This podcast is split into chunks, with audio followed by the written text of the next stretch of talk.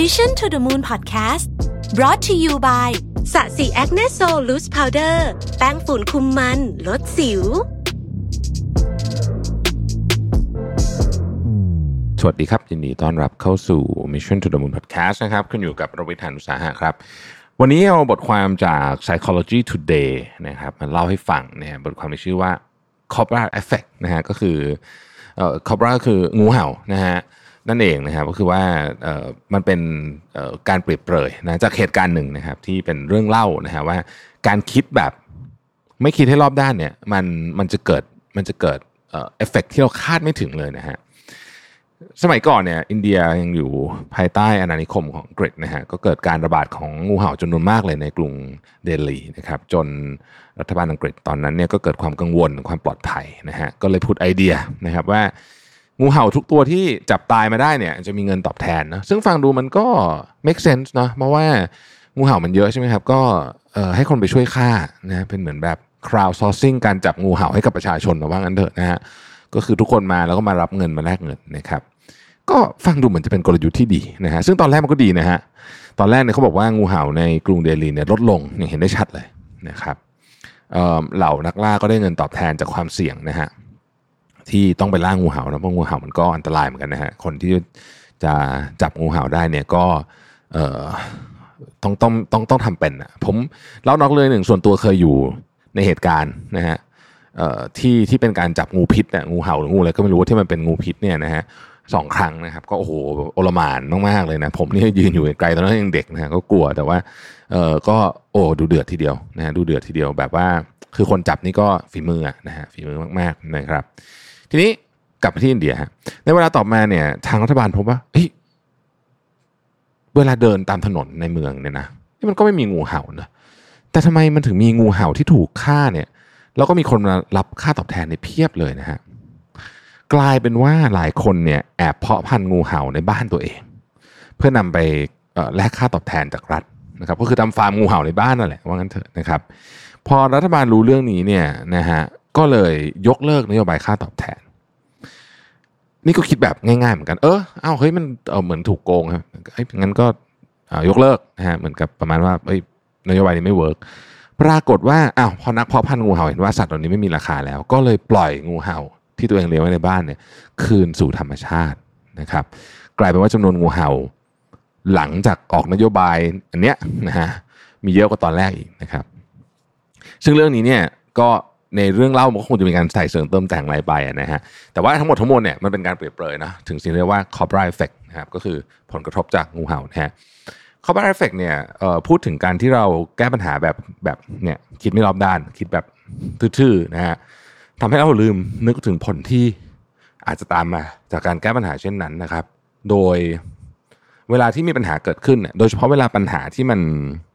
เอ่อมันแบบ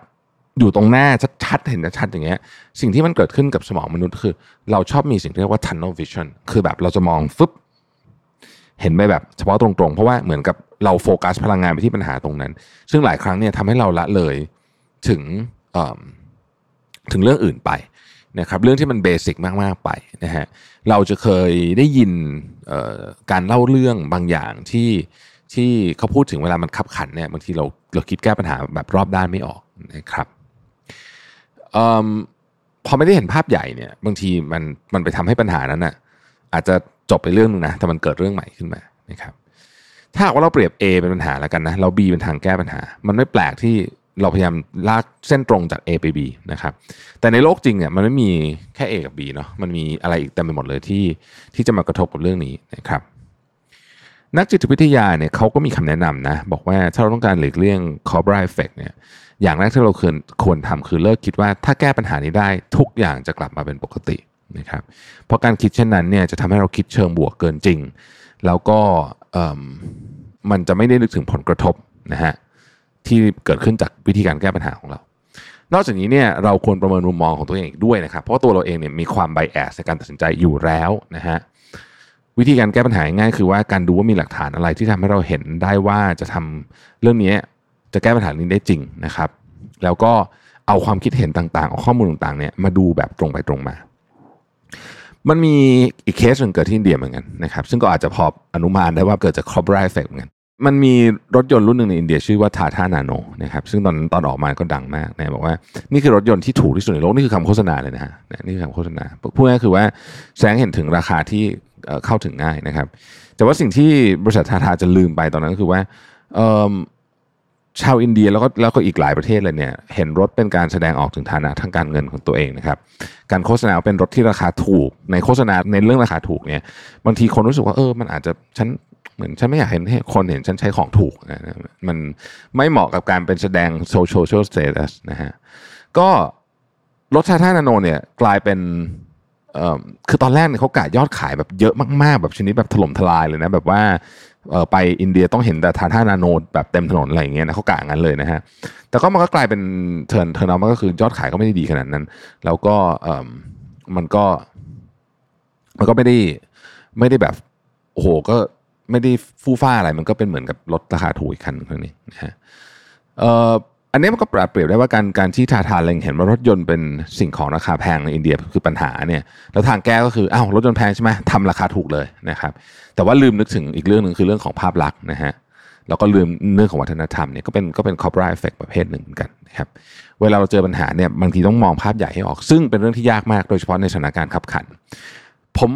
อยากจะเปรียบเทียบกับสถานการณ์ของประเทศตอนนี้เหมือนกันนะฮะแน่นอนผมไม่มีข้อมูลเยอะพอที่บอกว่าอะไรทางออกที่ที่ดีที่สุดนะฮะแต่ว่าผมรู้สึกว่าหลาย ๆ ครั้งเนี่ยเราเกิด corporate effect กันมากเลยทีเดียว เพราะว่า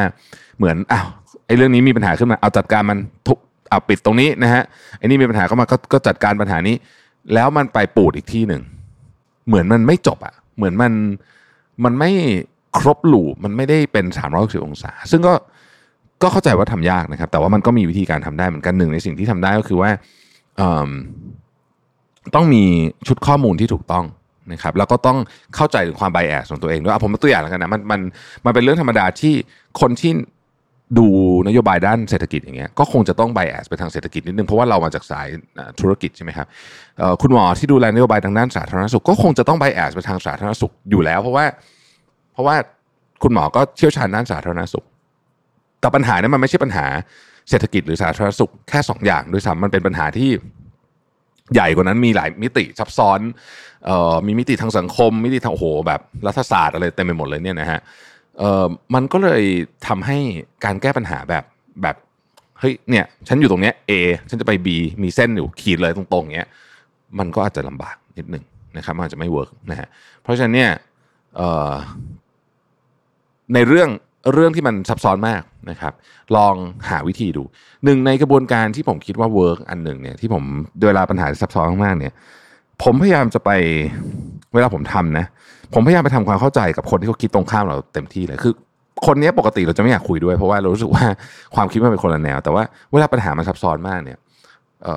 ผมจะลองไปถามความเห็นเขาดู ซึ่งแน่นอนว่ามันก็จะส่วนใหญ่มันก็จะตรงข้ามกับที่เราคิดหรือว่าไม่ไม่คือฟังแล้วก็เราเราก็เบือนหน้าหนีเนี่ยแต่เรา ในปัญหาที่ยากมากเราควรพยายามทำความเข้าใจ ว่า เอ๊ะทำไมเขาถึงคิดมุมนั้น พอเราทำความเข้าใจเนี่ยบางทีเนี่ยนะครับ เราจะได้เห็นมุมที่เรา